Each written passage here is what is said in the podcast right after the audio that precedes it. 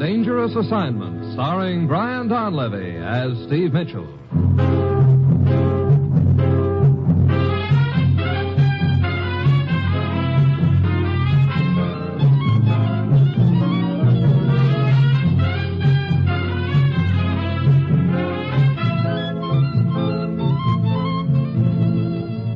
Yeah, danger is my assignment. I get sent to a lot of places I can't even pronounce. They all spell the same thing, though, trouble. But when I walk into the commissioner's office, I don't realize this assignment's going to involve my trying to hold an Eastern European country together with my finger ring.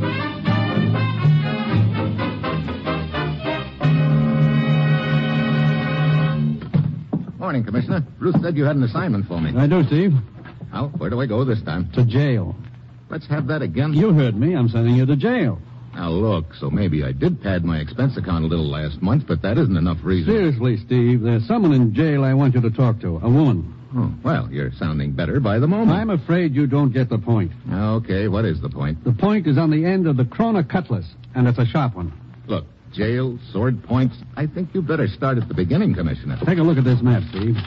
See this little country in Eastern Europe? What about it? Politically, it's on the fence right now. And as you know, that country has had a history of violence stretching back hundreds of years. Wait a minute. The Kroner cutlass, isn't that regarded as a sort of symbol of unity in that country? Whoever has had it in his possession has always been able to rally the country behind him, yes.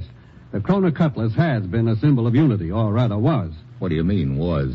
Just before the end of the war, the Krona cutlass was given to a U.S. Army lieutenant for safekeeping by one of their national leaders. Shortly after that, the lieutenant was reported missing in action. And neither he nor the sword has ever been located. I still don't see what all of this has to do with my talking to a lady in jail, Commissioner. That lady is the missing Army lieutenant's wife.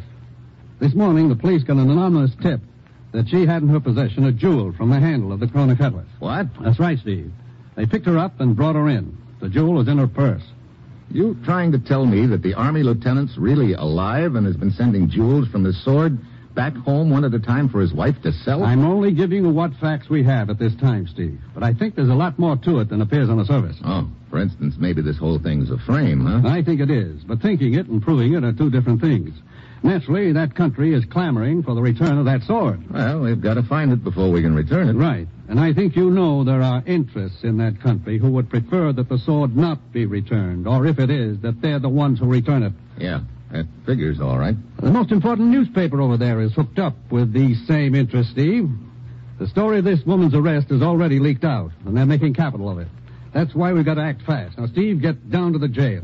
Talk to the lieutenant's wife and get her story. Then go anywhere and do anything you have to to find that sword and deliver it to the proper officials. Well, that's it. You've got your assignment. Good luck.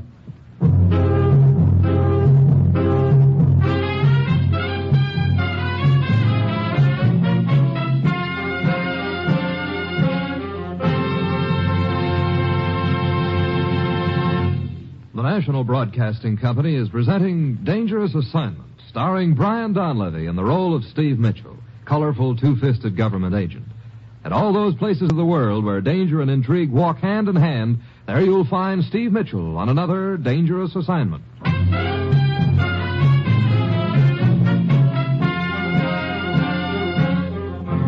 Sure, I've got my assignment. Just a simple matter of trying to locate an old beat up sword, but the difference is that this particular sword could determine the fate of an entire nation. And I know that somewhere along the line I'm sure to tangle with an outfit who'll be trying their best to give me that sword.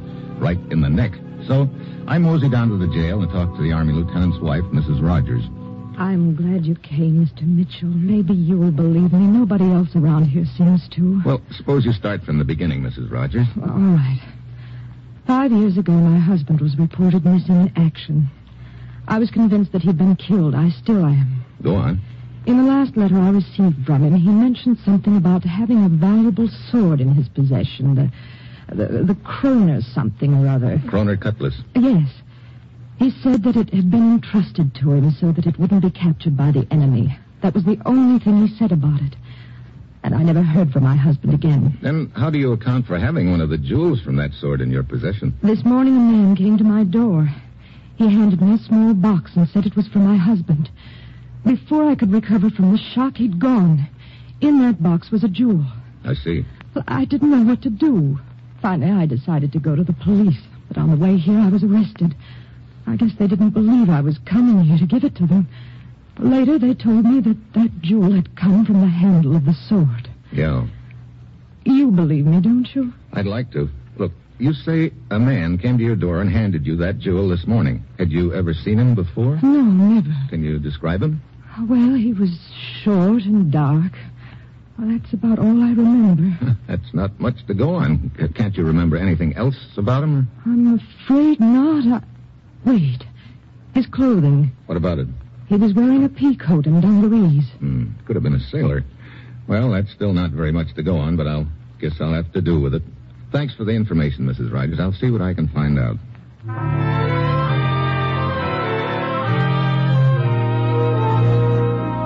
Well, at this point, I don't know whether Mrs. Rogers is telling me the truth or not, but there's only one way to find out, so I start checking. Then, 23 cab drivers later, I find one who remembers picking up a sailor from Mrs. Rogers' address and taking him to the waterfront just in time to catch a freighter that was pulling out, the Golden Star. I check further and find that the Golden Star is now en route to Liverpool, England, so I fly to England. And I'm waiting on the dock in Liverpool when the Golden Star pulls in. Pity some people can't learn to stay at home and mind their own business.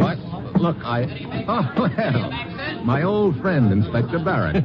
Hello, Mitchell. How's Scotland Yard these days? Still doing business at the same address, thank you. What are you doing here in Liverpool? No, just dropped down to see what you were doing here.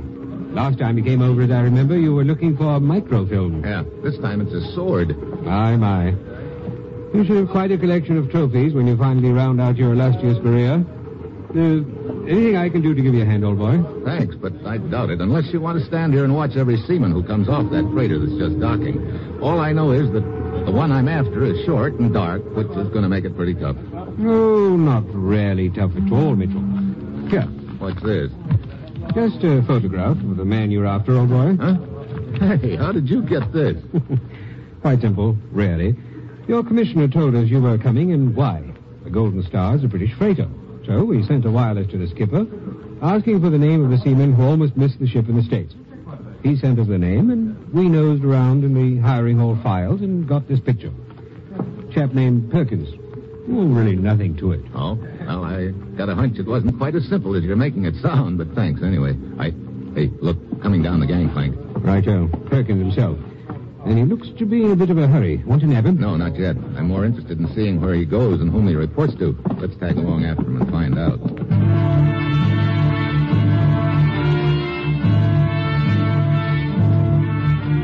We follow Perkins off the pier. He grabs a cab and starts taking side streets, obviously trying to shake off anyone who might be tailing him, but Barrett and I stick. Finally, Perkins' cab pulls up in front of the railroad depot and he disappears inside. We jump out and follow him, but when we get inside, Perkins is nowhere in sight. Well, quite a disappearing act the lad pulled on us, Mitchell. He's got to be around here somewhere, Barrett. Yes, but where? He may try to get on that train that's pulling in. He'd have to be pretty speedy to do that. That's a through train. Doesn't stop here. Yeah. Uh, Hey, look, that crowd over on the platform. Yes, I got a glimpse of the blighter, too. Come on. Mitchell, he's trying to get through that crowd. Seems to be running from someone. Mitchell! Brother! Fell right into the path of the train. Feller got pushed. One side, please. One side. Let us through, please. One side. One side. Stand back. Hey, not a very pretty sight, is he? No. Looks like we were a bit too late. Well, come along. I say, Mitchell, Hmm? Oh, okay, okay. praying over the blighter is all very well, but. Uh, I wasn't exactly praying, Barrett. Well? Well, I saw your lips moving and quite sure you weren't carrying on a conversation with him. No, I wasn't. But someone from a distance might think I was, I see. The chap who pushed Perkins, for instance. for instance.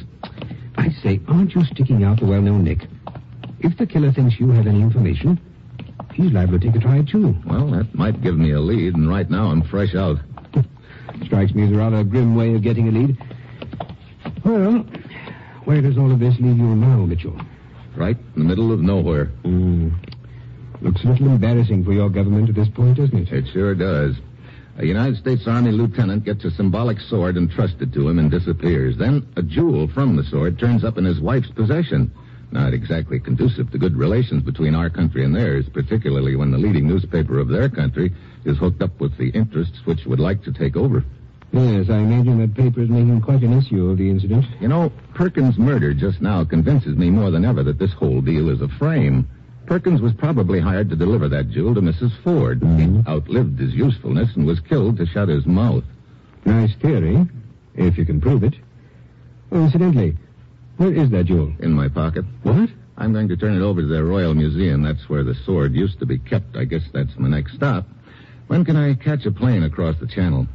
Weather's a bit thick for flying right now, Mitchell. Better take the channel boat. Okay. Well, thanks for everything, Barry. Roger. Oh, it was really. Yeah, uh, I know. It was really nothing. well, see you later, I hope.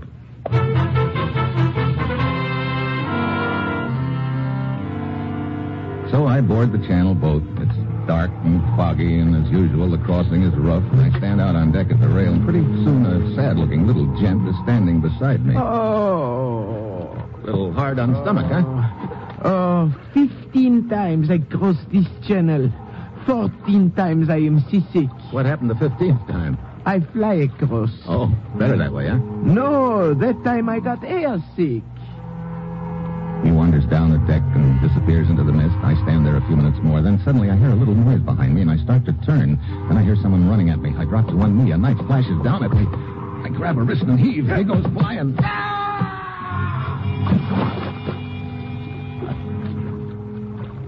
I don't even get a look at the knife artist. My hunch is that it was C6 Sam, but at this point it doesn't matter, except that having missed me once, they'll probably try again.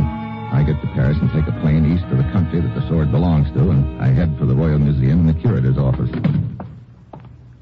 Good morning. What can I do for you? Well, hello. I was expecting to find someone with a long gray beard. This is quite an improvement. Thank you, but I'm not a curator. Dr. Marzak is. I'm his assistant, Anna. Anna, Steve Mitchell from the United States. Oh, yes, Mr. Mitchell, we have been expecting you. I'm supposed to turn over the jewel from the Kroner cutlass to the curator. I know. A very unfortunate incident, isn't it? It sure is. Mr. Mitchell, I'm convinced that this is a deliberate plot on the part of those interests which would like to create a rift between our two countries. Well, it's good to hear someone else say that, Anna. Ah, uh, Dr. Marzak is quite anxious to talk to you, but he's busy right now. If you care to wander around the museum and look at the exhibits, I will call you when he is free.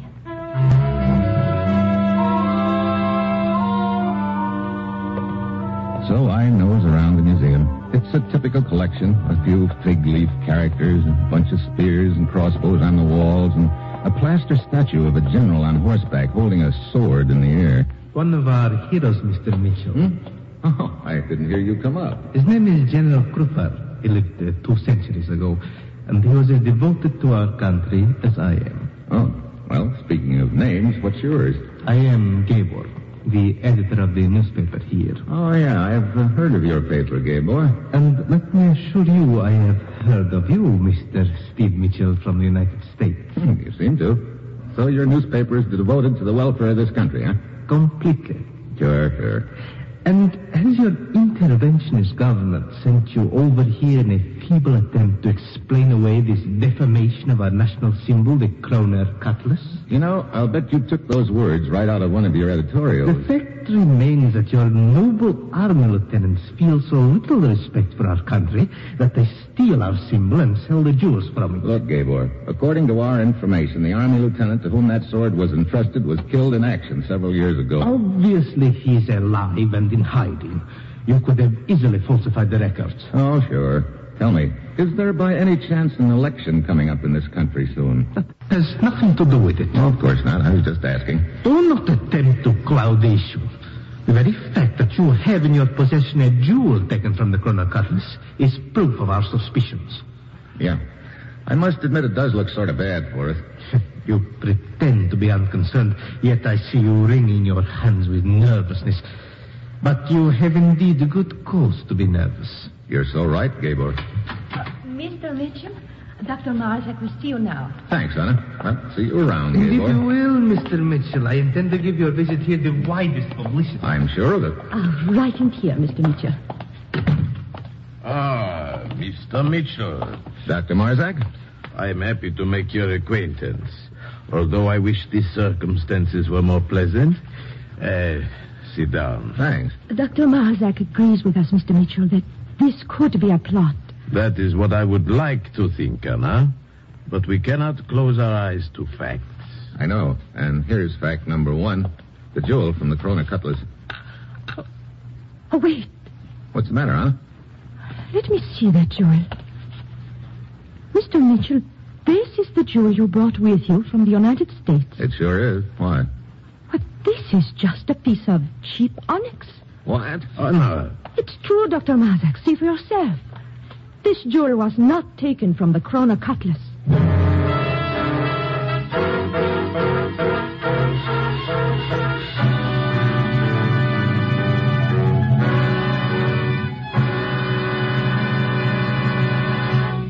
You are listening to Dangerous Assignment, starring Brian Donlevy as Steve Mitchell.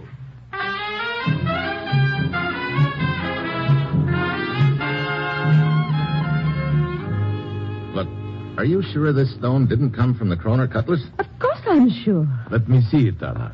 Here you are, Dr. Mazak. Why, Anna is right, Mr. Mitchell. Hmm.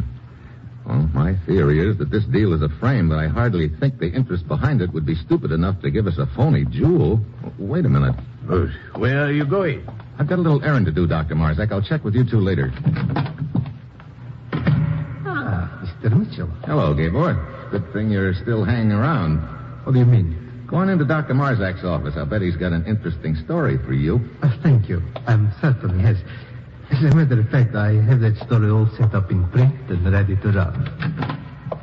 Don't count on it.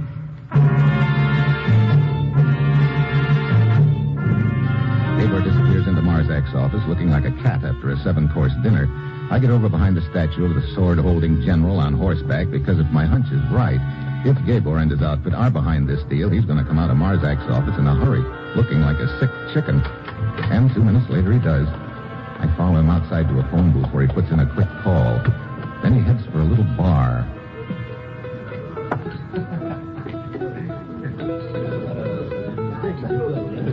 He downs three drinks in a hurry, looking more nervous by the moment. Ten minutes later, a fat gent comes in and waddles over to him. I slip the bartender a buck and learn that the fat guy's name is Kratz, the publisher of the paper that Gabor edits. I stroll over to them. Hello, Gabor. Oh, Mitchell. So Oh, this is Steve Mitchell from the United States. That's right, Mr. Kratz. You know my name. We all have our sources of information. You uh, publish Gabor's newspaper, don't you? Your information is quite accurate. And how is your mission coming, Mitchell? I imagine you're having great difficulty explaining this incident. Oh? You mean Gabor hasn't told you yet? Tell me what. Well, uh, as a matter of fact, Tell me what. That jewel didn't come from the Kroner Cutlass. A very feeble joke, Mitchell. It's no joke. Ask Dr. Marzak or his assistant. They ought to know. you see, I, I was going to tell you I uh, hadn't the time yet. You perhaps felt it was not important, Gabor. Uh, that, that is, this whole thing is a trick, Mr. Kratz. I, I'm sure of it. You don't sound very sure to me, Gabor. You know, without mentioning any names, it could go together something like this. Someone hires a merchant seaman to deliver a jewel from the Kroner Cutlass to a woman in the States, but the seaman pulls a double cross and switches jewels, keeping the real one.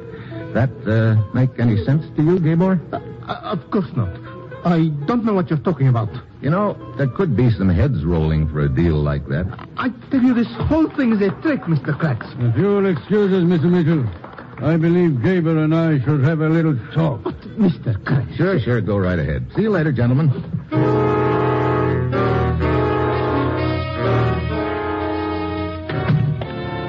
Oh, Mr. Mitchell. Hello, Anna. Uh, Dr. Marzak began to think you were not coming back. He left a few minutes ago. I'm sorry my errand took longer than I thought, but it was worth it. It's nice to have the pressure on somebody else for a change. I'm not sure I understand you. Oh, it doesn't matter. Would you like a ride home? Oh, well, yes, thank you very much. Uh, I'll be with you as soon as I finish soaking my hands. Work around these old relics is not conducive to a good manicure. I can imagine. Here, your hands are all wet. I'll get the phone. Oh, never mind. No trouble. I- Hello. Hello? Hello? what's the matter? I don't know. Nobody answers. Well, I'll take it. There you are. Hello? Hello? Oh, it was probably a wrong number. Oh, I wonder. What do you mean? I think I know where that call came from, Anna. I could hear a balalaika playing in the background. It could have been from the bar I just came from. There was a balalaika there, too. But who could be calling me from a bar? That's a good question. Well, come on. Ah, It's very thoughtful of you to take me home, Steve. Here, I'll turn out the lights. Dark out here in the main hall. Yes. Be careful not to bump into General Cooper's horse. you think he might kick me? But if he did, it would be quite an event. Uh, turn to the right here. Okay. I guess you have every square foot of this place memorized, huh? Just about. Oh, What's the matter? oh I left my gloves in the office. It, it'll only take me a minute. Wait here.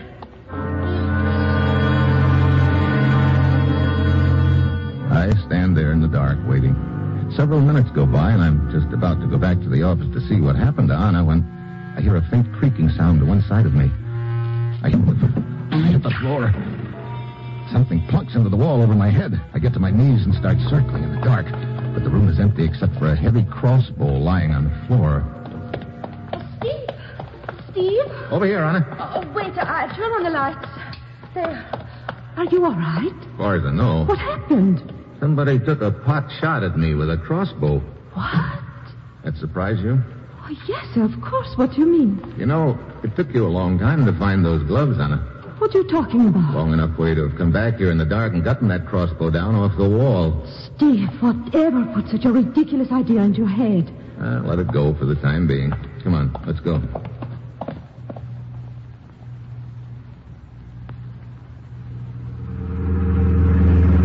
This is my apartment just ahead, Steve. Okay.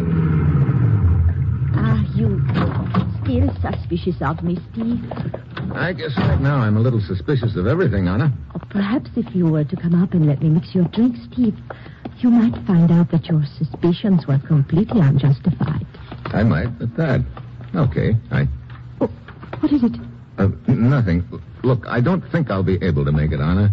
Oh, but. I just remembered something I have to take care of right away. I- I'll be seeing you.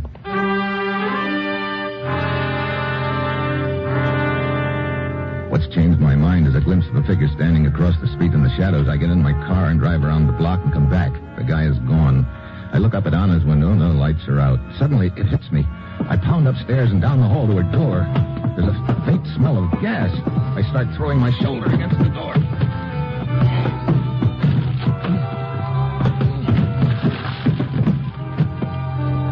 Windows are closed. The gas is on full tilt, and Anna's lying on the bed. I turn off the gas and open the windows. Anna. Anna. Here. I'll get you over to the window. Don't try to talk until you get some fresh air in your lungs. There you are. That's better. Oh, yes, yes, March. What happened? Oh, someone knocked on my door. And when I opened it, whoever it was hit me. I, I didn't get a chance to see who. That is all I remember. Well, at least this attempt on your life sort of takes you off my suspicious list. But why would anyone want to kill me, Steve? I don't know unless. Hey, wait a minute. Put it together this way. Only three people outside the enemy's camp know that the jewel is a phony. You, Dr. Marzak, and myself. Or Oh, so? So, first an attempt is made on my life, that crossbow gag at the museum. Then an attempt is made on your life just now. Sort of looks like the opposition is trying to keep that jewel switch a secret, doesn't it? Oh, Steve, that means. That means they'll probably try next for the third name on the list, the guy who has that phony jewel right now. Dr. Marzak. You know his home phone number? Oh, yes. I- I'll call him right away. Tell him to lock himself up in a hurry. These babies we're up against believe in moving fast. I know they. Uh, hello? Uh, let me speak to Dr. Marzak, please. What?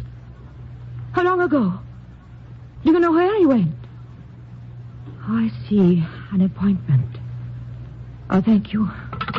Where is he? Well, according to the butler, Dr. Marzak had a 10 o'clock appointment at the museum. Who with? Someone who telephoned him earlier in the evening. The butler doesn't know who. Someone who phoned him. Yeah. Could be the same guy who called the museum when I answered the phone, and in my book, that adds up to Gabor. Steve, Gaber will try to kill Dr. Marzak. That looks that way. What time is it? Ten minutes to ten. That gives us just ten minutes to get there. Come on, let's go.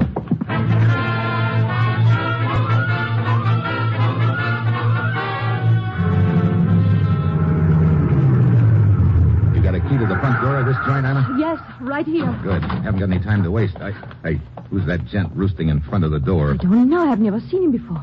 What do you want? Get out of the way. We want to see Dr. Marzak. The curator does not wish to be disturbed. Oh, who told you that? Dr. Marzak or Gabor? Get away from here before I. Sorry, Buster. Come on, Anna, get this door open. Yes. They are probably in Dr. Marzak's office. I hope we're in time to prevent Gabor from killing him. So do I. Where's that turn in the hall? That's right here. Oh, yeah. Oh, look. There's a crack of light under Marzak's office door. There was a crack of light, Janine. The lights just went off. Oh, shall I turn them on out here? No, I don't want us to be silhouetted when I open that office door. Well, here we are. Now, get down. All right. Here goes. My ear, then I hear a back door slam. I open it. Fly the stairs. I start up. Then I see a figure coming down at me. I drop to one knee and throw a shoulder into him. Goes flying. It's Gabor. He hits the bottom and lies still. There's enough light to tell me that the stairs I'm on lead to a balcony which overlooks the main hall of the museum. I start up them again. Then a voice from above stops me. Steve Mitchell, where are you, Dr. Marzak? Above you, on the balcony. Are you okay? Yes, I'm quite all right, thank you. One slug hits me in the shoulder and bounces me back against the wall. Now, at last, I know who the real leader of the opposition is Dr. Marzak. I flatten myself against the wall and inch up the rest of the stairs. He's shooting blind, and if I've counted correctly, his gun is empty by now. I reach the balcony, then I see a glint of metal. He's coming at me with a battle axe. I duck just in time. Yeah, axe cuts the air an inch above my head, and I let him have a left.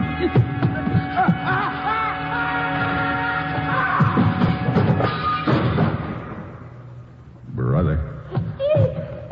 Steve, are you okay? Yeah, he just winged me. You can turn the lights on now. All right. Steve, look. Yeah, that statue of General Krupa. Marzak must have fallen right on top of the sword in the general's hand. His weight broke the sword off, and he fell to the floor. Not a very pretty sight, is it? Oh, no. Steve, wait. What's the matter?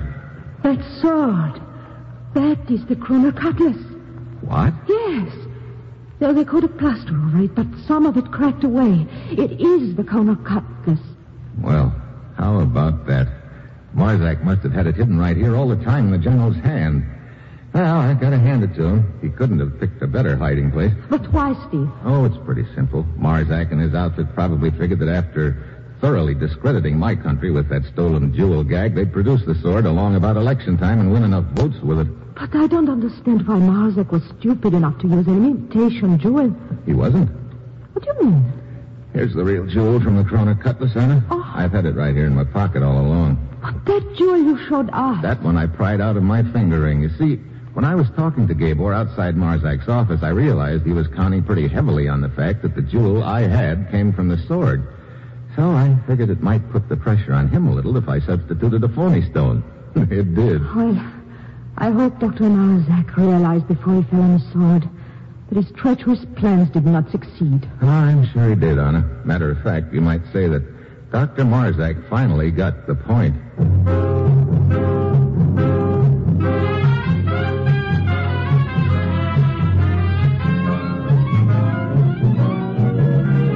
Dangerous Assignment, starring Brian Donlevy as Steve Mitchell, was written by Bob Reif and Adrian Jumbo, with music by Robert Armbruster, and was produced and directed by Bill Karn. Be with us again next week at this same time when Brian Donlevy, starring in the role of Steve Mitchell, will embark on another Dangerous Assignment.